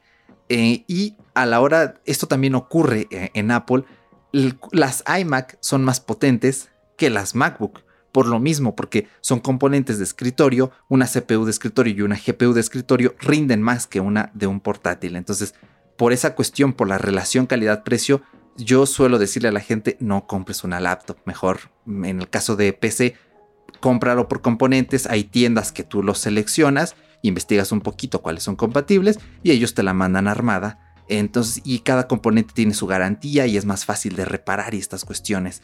Em, en el caso de Mac, pues incluso las iMac te permiten cambiar la RAM. Hay una clara ventaja en cuanto a la plataforma. Y en el Mac mini veo, al menos para mi caso, para mi perfil de usuario que quiero la potencia máxima y que no me quiero estar preocupando de que ya se le va a acabar la pila eh, X cosa. La Mac mini me encanta porque sea, tiene un ventilador. Esto ya de entrada nos dice que tiene soporte para cosas potentes, ¿no? Tal como es el caso del MacBook Pro. Eh, es muy barata de precio, o sea, nos ahorramos el costo de hacer portátil esta tecnología y es un diseño pequeño, precioso. Yo lo vi en realidad aumentada, como nos tiene acostumbrados Apple, que me encanta esa función. Y oye, eh, se ve muy lindo, ¿no? Así un tantito gordito, no muy grande. Hay unos docks tremendos y sobre todo tiene muchos puertos. Tiene dos puertos USB eh, A tiene dos puertos USB-C y esto ya te da terreno para que le conectes lo que tú quieras. Y hay unos docks tremendos que es como si fuera un pedazo de aluminio que va abajo o arriba del Mac mini, que lo conectas con un cablecito que no se va y ya tienes más puertos, tienes todavía más puertos. Entonces tiene mucho de dónde agarrarle y el precio de entrada son 699 dólares. Aquí en México me parece son 17.999 pesos. Oye, tienes un M1, tienes 8 núcleos de CPU, de GPU. Y bueno, la capacidad de entrada no me encanta, son 256 GB, pero oye, está bien. Y tienes aparte el Gigabit Ethernet. aquí no dice si es la versión de 10 gigabits. Eh, me imagino que no será, habrá que ponerse la parte. Pero tienes un puerto Ethernet. Dime qué MacBook tiene un puerto Ethernet. Pues ninguna, tienes que comprar un adaptador. Y esto te da terreno. ah, bueno, sí, la, tuya, ¿no? En esos tiempos. que ocupaban puertos, pero, eh, es que es un best deal, o sea, veas por donde le veas, tiene ventajas la Mac Mini y curiosamente, pues es portátil, ¿no? Porque pues es un cuadrito de aluminio que te lo puedes llevar a X lado. Claro, hay que tener monitor, hay que tener mouse. En mi caso, pues yo tengo un monitor, yo tengo mi teclado inalámbrico, pues yo no tengo bronca, ¿no? Em, entonces, no sé, para entrar al mundo de Apple, por primera vez en cuanto a MacBooks o a Mac, eh, a mí se me hace un gran best deal, pero yo estoy ahí atrapado en la disyuntiva y, no sé qué hacer. Yo sé que tu consejo es sabio, Dani, que nos dices, eh, las versiones primeras quizá no sean las mejores, pero no sé, es que ya todo lo veo tan maduro, macOS Big Sur va tan genial. No, no sé. Bueno, a lo mejor yo lo doy digo desde el punto de vista de una MacBook, porque yo siento que en las MacBook van a hacer muchas cosas diferentes, van a hacer muchos cambios interesantes. El Mac Mini, te das cuenta, es un equipo tan como, como tan seguro, tan continuista, que pues ahí sí no le vería ningún problema. O sea, estamos hablando de que el Mac Mini es como que, digamos, la vieja confiable, ¿no? Sabes que te va a salir bueno, que es barato, que es eficaz entonces, si, era, si fuera el caso, a lo mejor por un Mac Mini sí me iba. Aparte, no estás tan, poniendo tanto dinero en juego y si a eso le sumaras el descuento para estudiantes, pues ya es prácticamente un regalo, ¿no? Entonces, eh, yo lo digo más, digo, como en, pensando en las MacBook, que siento que es donde más revolución va a haber en hardware. Pero al final, una Mac Mini, pues todo lo tienes el cuadrito, todo lo demás se lo puedes cambiar, se lo puedes poner a tu gusto. Entonces ahí sí no hay tanto problema. Claro, claro. Ay, pues no sé, es que eh, ahora sí que estoy en ascuas, ¿eh? Porque eh, para mí es como que ah, eh, estoy planeando comprar una, una PC por lo mismo, ¿no? De que lo que yo necesito para editar estas cosas sí está en Apple, pero está bastante lejos de mi presupuesto. Pero ahora este Mac mini, o sea, me lo ponen aquí en la mesa con realidad aumentada, claro, y digo, híjoles, ¿qué hago, no? ¿Qué hago? Porque curiosamente mi presupuesto para la PC eh, es apenas 3 mil pesos, poquito más por arriba. O sea, lo que me voy a gastar en esa PC eh, sale curiosamente más caro que el modelo de entrada de Mac Mini. Pero eh, a mí me lastra un poco los 256 GB de capacidad. porque eso siempre es un problema. Yo tengo esa capacidad en mi lab mm. ahorita y es una tortura, pero no tengo ningún otro disco externo obviamente al tener la Mac Mini y ya ser tan discreto y eh, de hecho encontré en Amazon un dock por 1200 pesos que tiene un puerto, tiene una entrada SATA para que le pongas un disco de expansión y aparte tiene pues bastantes más puertos. Entonces lo veo, lo pienso y digo, suena bien, ya fíjate, tienes 256 GB de base. Instalas el sistema operativo y todos tus programas. Le conectas un, un disco duro, un HDD eh, de un tera, por ejemplo, y ahí almacenas cosas que no son tan importantes, pero podrían necesitarse. Y le metes quizá otro SSD externo para X cosa, ¿no? Eh, la bronca aquí es este Adobe. Adobe es eh, siempre nuestro techo, nuestro punto de referencia para decir, híjoles, porque Adobe, concretamente a Premiere, a Premiere, Premiere es un programa muy caprichoso. A Premiere no le gustan los discos duros externos. A Premiere no le gustan ciertos tipos de GPUs. A Premiere no le gustan ciertos tipos de presets porque se, atora. Entonces, ah, no sé, o sea, yo sé que podría correr Premiere utilizando Rosetta, que quizás se puede crashear. No lo sé. Tendría que valorar cambiarme a Final Cut, que ojo, Final Cut no lo veo mal. Para corrección de color, creo que Final Cut está por encima bastante de Lumetri. Y, no me molestaría aprender. Creo que un buen editor debe manejar varios programas. Pero no sé, eso es como que. Y yo lo dejo aquí por si nos escucha alguien que piense en crear contenidos. Ojo, porque sí, Adobe está trabajando en ello. Ya sabemos que ahí va Lightroom, que después va Photoshop, que posiblemente después venga After Effects y después Premiere. No sé, interpreten mi silencio como un ¿qué hacemos con Adobe? Sí, pues sí. No, pues sí está complicado, ¿eh? No, no había pensado en eso, pero yo de hecho antes te iba a decir que no es tanto problema porque yo, por ejemplo, en una laptop sí me lo pienso para tener un disco externo porque es cargar otro objeto más, pero si es un equipo de sobremesa, pues no tiene mayor problema, al fin eso nunca lo vas a mover, ¿no? Pero sí no había tomado en cuenta eso. Sí, es que... Aunque bueno, supongo que al final puedes relegar ciertas cosas al disco interno y otras al disco externo, ¿no? Entonces, o sea, a lo mejor es cuestión de saberse administrar. Mira, es que fíjate, les voy a platicar cómo administro, ¿no? Cómo sufro con 256 gigas. Em, yo no suelo guardar mis renders viejos. Yo no sé si tú lo haces, Dani, si guardas por mucho tiempo tus videos viejos. Ay, pues sí, tengo la mala costumbre, aunque eh, nunca los vuelvo a ocupar. Eso es como lo que yo también digo. Eh, yo suelo borrar todo porque YouTube es como una gran nube. Eh, pero siempre está ese riesgo de que te roben la cuenta y te borren los videos y eso. Entonces eh, es como un poco paranoico, pero igual ando pensando, ¿no? descargarlos y subirlos a Mega o no sé, en algún lugar donde por si llego a necesitar ese video, ok, ahí está en ese, en ese drive, en ese el problema es que con esto del minimalismo pues no me da mucho buen rollo, ¿no? Mm, entonces yo lo que hago es borro los videos viejos, con, hasta ahora con de mis 250 gigas de SSD, la mitad los ocupa Windows y toda la paquetería de Adobe y uno que otro programa que ocupo. No, no, no tengo muchos programas, la verdad.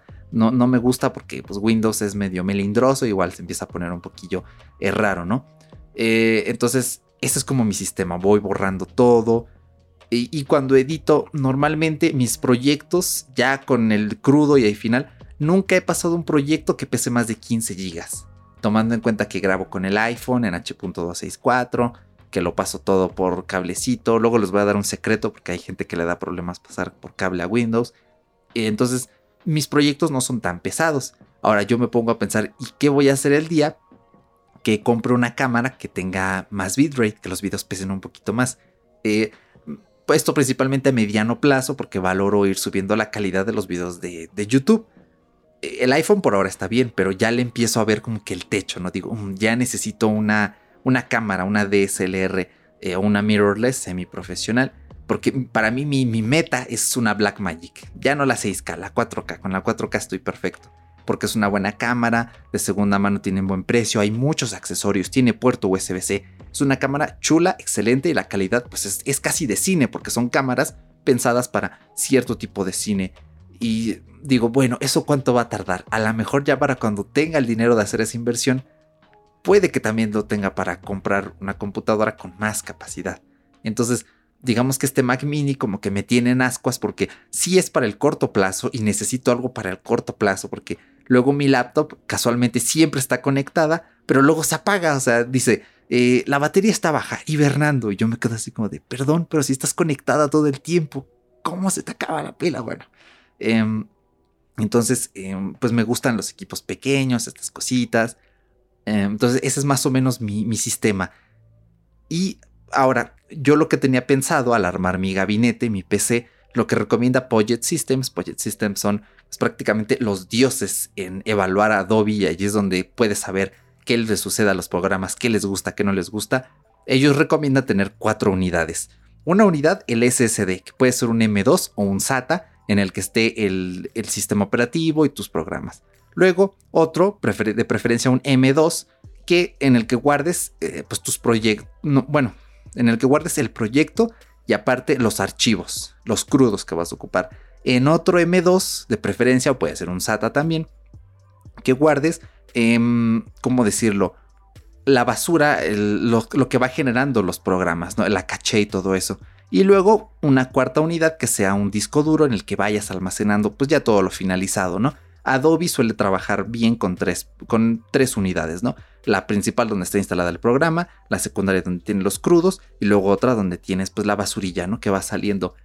Y en una Mac mini este sistema ya no es posible, porque yo creo que en el momento en el que tú metes una unidad externa a hacer una de estas tres funciones, ahí empiezas a contar los crasheos. Entonces, no sé, eso es lo que me da pendiente porque en una PC perfectamente le puedes poner todas las unidades que soporte la motherboard, que normalmente suelen ser como lo mínimo 4 SATAs y un M2 o 2 M2, 4 SATAs, 6 SATAs, 8 SATAs incluso.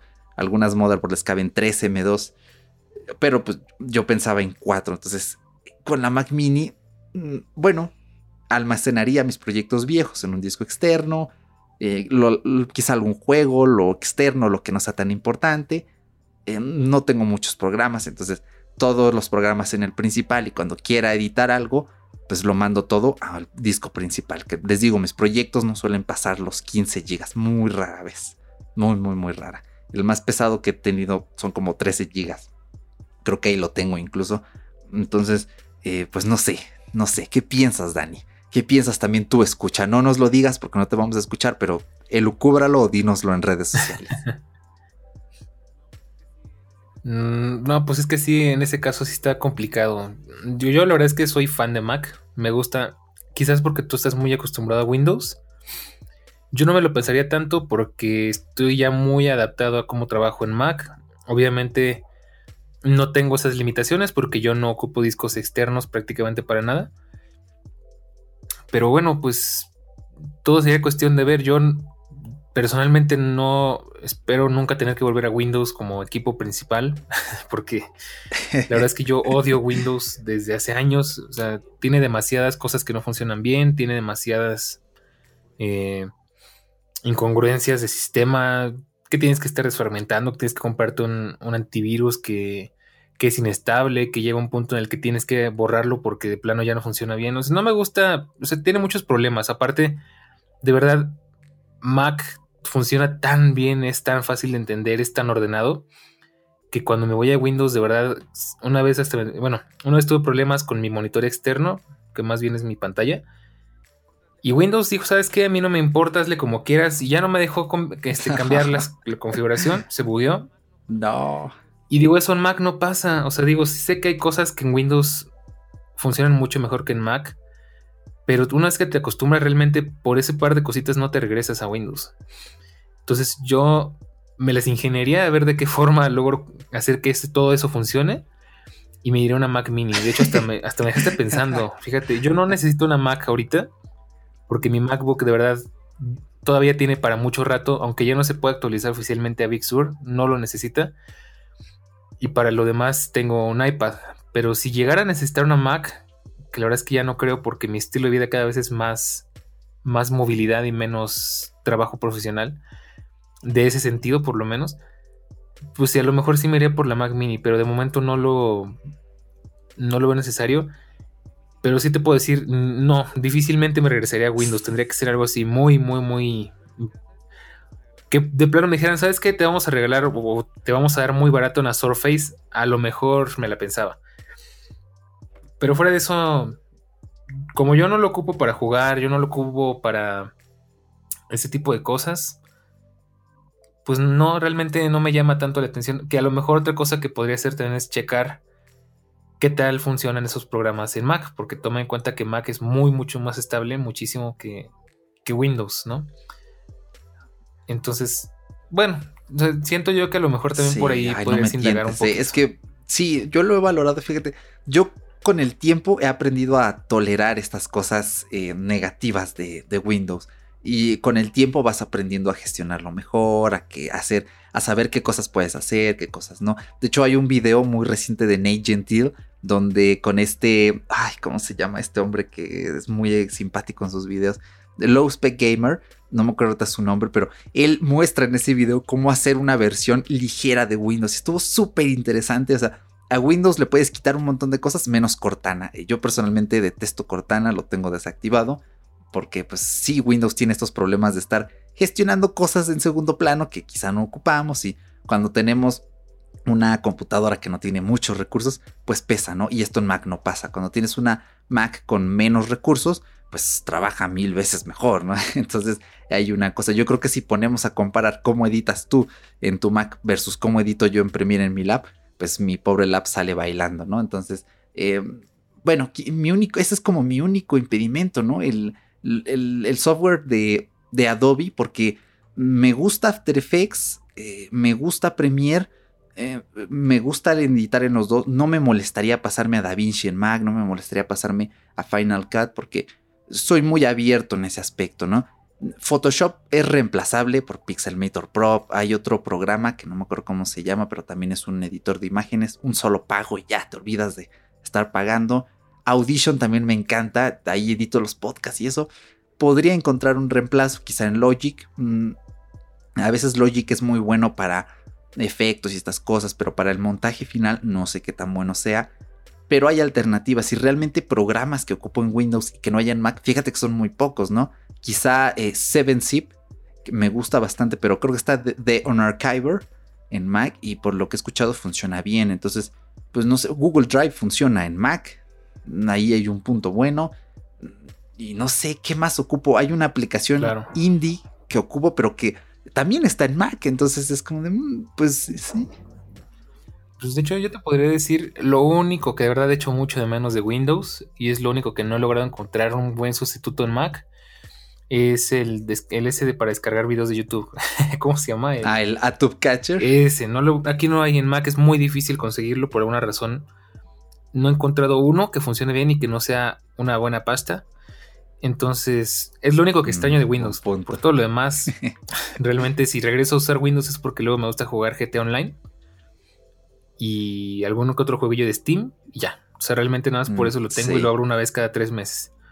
Cierto, cierto. Fíjate que yo no soy mucho de jugar en PC. Siempre, o sea, no lo cuando estaba pensando en comprar la PC dije, ah, pues no estaría mal, ¿no? Probar uno que otro juego. Le iba a poner una 1050, perdón, una 1650 de Nvidia que te da para un 1080 decente, quizá rozando los 40, 50 FPS, pero siempre he sido de consolas, ¿no? Y ahorita me acabo de comprar en oferta el Red Dead Redemption 2, que lo estoy disfrutando dirían en, España, como un enano, no te lo imagináis. Eh, lo pillé muy barato, muy, muy, muy barato y ya de hecho subió de precio. Entonces mm, estoy valorando comprar una Play 5 Slim cuando salga una versión Slim, que muy seguramente va a salir. Entonces, pues eso no me detiene, fíjate. Entonces, valorándolo, incluso Microsoft Edge está en Mac. Paco ocupa Microsoft Edge cuando grabamos. Entonces, es me encanta Microsoft Edge en, en escritorio entonces, no sé, como que son muy pocos los... Hay un programa que tal vez creo que no está en Mac, que ocupo para hacer guiones. Eh, pero de ahí en fuera es que todo está. De hecho, hasta tengo programas en Windows para emular cosas de Mac. Tengo uno que emula al... Mm, ¿Cómo se llama la barrita de búsqueda? El Finder. Este, el Spotlight. Ándale, el Spotlight. Tengo uno muy, muy bueno en Windows que emula el Spotlight. Tengo Rocket Dog que emula el Dog, pero pues me sacaría de encima, ¿no? Esas cosas y no sé, quizá para cerrar el ecosistema, para ya poder pasar los videos por airdrop y no estar utilizando el cable. Sí, no, sí es mucho más cómodo. Eso sí, teniendo un iPhone, con tener el iPhone ya ni digamos lo demás, sí te cambia la vida. sí es muchísimo más cómodo, más práctico, todo es más compatible. Sí. Sí. aparte estoy valorando pues comprar un iPad y ya como que cerraría el círculo básico, ¿no? Entonces ya tendría el Mac mini, ya tendría el iPhone y el iPad. Entonces pues no sé, dejo ya este caso, ya no lo voy a seguir extendiendo más para el que esté en la misma disyuntiva que yo, que no le moleste brincar de Windows a Mac, eh, pues yo lo dejo, ¿no? Bueno, al menos a mí no me molesta, yo no suelo ser prejuicioso en los sistemas operativos, todos me gustan, hasta Linux, me, no sé, me gusta estar ahí viendo, ah, ¿cómo se hace esto? Me salen malas cosas en Linux, pero me gusta, entonces, bueno, lo dejo allí, pero pues mira, ya me dejaste más tentado, Dani, yo creo que a lo mejor ese Mac mini con 256 GB de base. Y ahorita que los videos no pesan, y en unos años, pues no valoro quizá comprar uno con más capacidad o un Windows también para editar y ya lo demás, pues en el Mac. Entonces, ah, no sé, pues me emociona, pero ahora la cuestión es: Apple, ¿para cuándo traes las cosas para acá? Si no has traído el HomePod mini, ¿para cuándo van a llegar las Mac? Bueno, yo iba a decir antes de eso, pues mira que yo soy, soy muy bueno vendiendo. Entonces, Apple, si me está escuchando, ya contrátame, hombre. Ya, ya le he vendido a gente iPhones, ya le he vendido a gente MacBooks, a Eric ya lo estoy convenciendo. Pues, ¿qué pasó, Apple? Ah. Ponte las pilas, tienes un buen vendedor aquí. ya deberías mandar tu CV en la página. Ya varias veces. Que te metas no, no hay forma, es muy difícil. Supongo que no soy el único que quiere entrar, que sueña con trabajar en Apple, ¿no? Entonces. Chale, Pero mira que si por vender fuera. Hmm. No sé, algo tengo, yo creo que porque me gustan tanto los productos de Apple y tengo buenos argumentos. Ya he convertido a varias personas a... Bueno, con decirte que este... Tengo un amigo que cuando lo conocí no tenía nada de Apple. Ya se compró su iPhone, está valorando comprarse una, una MacBook. Se le están picando las manos por el Apple Watch. Quiere su HomePod. Entonces aguas, ¿eh? Yo nada más digo, pues... No estaría mala mal que me contrate. Sí, yo lo avalo. Y pues también, como dices, no estaría mal a ver cuándo el HomePod, porque Eric y yo ya estamos desesperados, yo ya... Sí, sí. Ya vi los videos, ya vi que sí vale la pena, aunque no vale, o sea, yo lo quiero probar y lo quiero vivir en persona, no me importa si no lo recomiendan o si lo recomiendan, quiero vivirlo en persona porque es un producto de Apple que por primera vez en muchos años podemos pagar. Entonces, eh, coincido. Nada más falta que llegue, ¿no? Sí, esa, oh, no, pues ya, ya, en España ya lo tienen, o sea, ya nos van a ganar las reviews y todo. Y no, ahí también me pica por ahí ese lado de ya no van a ver tu video porque ya saben. Entonces, Marquis Brownlee ya sacó el suyo, todavía no lo veo, pero sí coincido. Yo también quiero vivir la experiencia, a ver qué, qué onda, ¿no? Porque ah, estos días he estado, he estado utilizando una Yui Bomb 2, perdón, Yui Boom 2, y digo, oye, está bien el sonido no me termina de convencer, a pesar de que ya eh, modifiqué el ecualizador. Pero si el HomePod mini suena mejor, y pues yo esta Yui Boom no la muevo hasta aquí en mi cuarto del día, digo, ya qué más quiero, ¿no? O sea, y aparte ya no es de, ah, voy a aprender el Jui Boom, que mm, luego sí me da pena, ese ya está aprendido siempre, ¿no? Y digo, ah, voy a usar los AirPods, me los conecto, que sí se transfiere en automático, o sea, si yo tengo música en el Jui Boom y me pongo los AirPods, se pasan a los AirPods, pero pues esto es más fácil entre HomePod, AirPods, iPhone, ¿no? Claro. No necesito conectar la PC ni nada, ¿no? Entonces. Ni andar batallando con el Bluetooth ni nada, es todo como la seda, ¿no? Entonces, sí, yo igual tengo una situación parecida a la tuya. Tengo mis bocinas, es un, sistema Logitech de un 5 o 5.1 y acá THX y todo el rollo. Y se escucha muy padre. Puedo demoler la casa un día si quiero. Pero pues al fin y al cabo es un rollo porque para conectarlo tengo que ocupar el Bluetooth y ya pierdo este, la, la gran ventaja que de, que sea 5.1 surround, porque pues usando un Bluetooth queda como estéreo. Eh, y es, tengo que andarme peleando, ya, o si no, pasarlo por Apple, el Apple TV. No, es un, es un relajo, ¿no? Entonces digo, nada como decir, oye, Pancha, por no decir la palabra real, porque ya me ha pasado que se me activan las cosas y ti también. Sí. Este, y que Panchita te lo ponga nada más con, con decir esas bellas palabras, ¿no? Nada, o sea, más fácil imposible, nada más que te leyeran el pensamiento. Entonces, si yo igual estoy así de que estoy en mi cuarto y ay, se me antoja escuchar música, pero no quiero todo el relajo de las bocinas, no, pues voy a ponerme los AirPods y ya. Claro. Y con el HomePod, pues a ver, ¿no? Y tengo por ahí unas cosas pendientes de domótica que a ver si el HomePod me ayuda a resolver. Pero pues ya que lo tenga, veremos si sí o si no.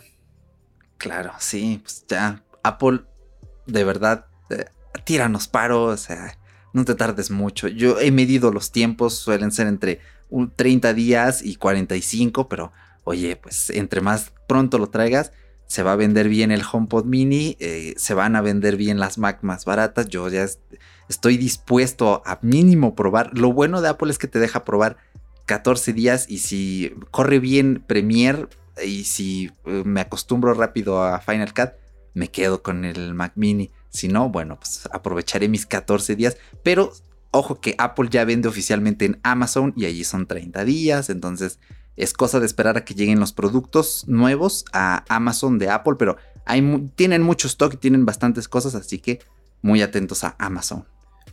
Pues sí, y la verdad sí estaba es buena, es buena tu idea, porque de hecho, ya que yo vivía hace unos días cómo es devolver un producto directamente en Apple, sin mayor problema, lo puedes hacer muy tranquilamente, muy cómodamente. Es una maravilla. Por lo menos en Apple no sé cómo lo manejarán en Amazon. Pero con decirte así rápidamente, pagué con una tarjeta, compré un producto, pero es top secret, todavía no puedo decir. Eh, pagué con una tarjeta, lo fui a devolver, nada más me hicieron una pequeña entrevista de qué pasó, por qué no te gustó, no qué tiene, no sé qué. Lo devolví y me pidieron la tarjeta con la que pagué para hacerme el depósito de vuelta. Así de fácil. De 10. Entonces, es, una muy, es un muy buen plan. Yo no, no lo había intentado hacer, no me gusta ser así. no me gusta ser de los que prueban cosas y las devuelven. Pero bueno, esta cosa, esta vez sí lo ameritó. Entonces sí valdría la pena que lo hicieras, que lo checaras. Si te gusta, te lo quedas, si no lo devuelves. Al fin no pasa nada. Claro, no, pues de 10, ¿eh? Y, ya te hicieron la devolución de tu, ya te depositaron de vuelta lo que... tu producto top secret. Perfecto, todo qué rápidos, ¿eh? Tardó un poquito, pero llegó. Mm, de 10. Es muy parecido en Amazon también. Entonces, compren en Apple, compren en Amazon. Es igual de rápido y no te preguntan nada. Nada más hay que devolver todo completo. No en las cajas. Porque en Amazon, si algo está dañado, así te van descontando. Entonces, eh, pero no suele pasar. O sea, cuiden bien las cajas si no están seguros que se lo van a quedar. Eh, lo metes en la misma caja que te lo enviaron. Imprimes la etiqueta. Eh, lo vas a dejar a una paquetería y punto. Creo que sí, eso, sí, eso es todo. Antes pasaban a recoger las cosas a la casa, decías a DHL, oye, pues date un rol por acá. Eh, en Mercado Libre también. Pero ahorita andan tan locas las paqueterías que dijeron, no, yo no me, yo no me aviento, carnal, ven, mejor tú a dejar las cosas. Eh, pero es muy rápido también en Amazon. Y te depositan el dinero de vuelta en un plazo razonable. Entonces, para que vean, sobre todo, si compran con tarjeta de crédito, cuándo es la fecha de corte, para que no tengan, no tengan broncas y no les cobren intereses, ¿no? Y pues tengan de vuelta el, el monto en el lapso pues estimado, ¿no? Que debería ser. Entonces, pues nada más, señor Daniel Berco, estamos rozando la hora y media. Este análisis ha sido bastante más corto que el pasado, ha sido más corto que el programa de revista de la semana pasada. Y hombre, como siempre, es un gusto tener a alguien para charlar estos casos de manos picadas por productos, de productos nuevos, para discutir. Mil gracias por acompañarnos. No, pues claro, como siempre, gracias a, a ti por invitarme. Lástima que Paco no estuvo pero también muchas gracias a él. Entonces, pues ya sabes que me encanta platicar de estas cosas, sacarnos esas espinitas que traemos cargando y pues a ver si Apple me contrata, digo, no, a ver si ya traen el HomePod y a ver qué más podemos probar, porque sí, ahora hay tantas cosas que probar que el dinero no alcanza. De por sí no alcanza, ¿no? Y ahora menos. sí, de hecho. Bueno, ya cosas que iremos resolviendo con el tiempo, pero de que probamos algo, algo estaremos probando. O, será el iPad, o será el HomePod, o será eh, el producto secreto de Dani, o será el Apple. Ya iba a decir el nombre, pero no, no vamos a quemarlo porque yo sé que hay gente que viene aquí a, escuchar cuando vienes extra. Ay, hablando de ella que lo mencionó.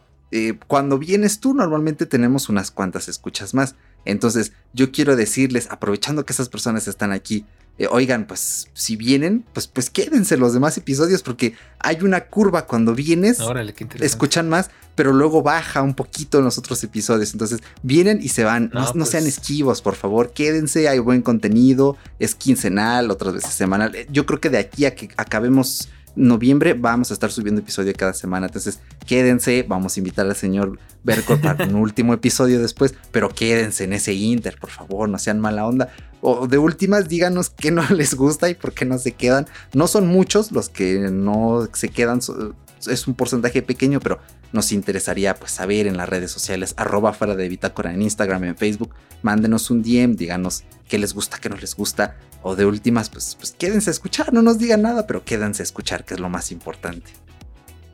Pues sí, yo que voy a andar de todas formas si, si el señor Eric y el señor Paco me lo siguen permitiendo. no, hombre, pues esta es tu casa. Pero pues sí, échenle, échenle ganitas, que estos chavos hacen un gran trabajo y le, tienen, le ponen mucho empeño, entonces sí vale la pena seguirlos escuchando.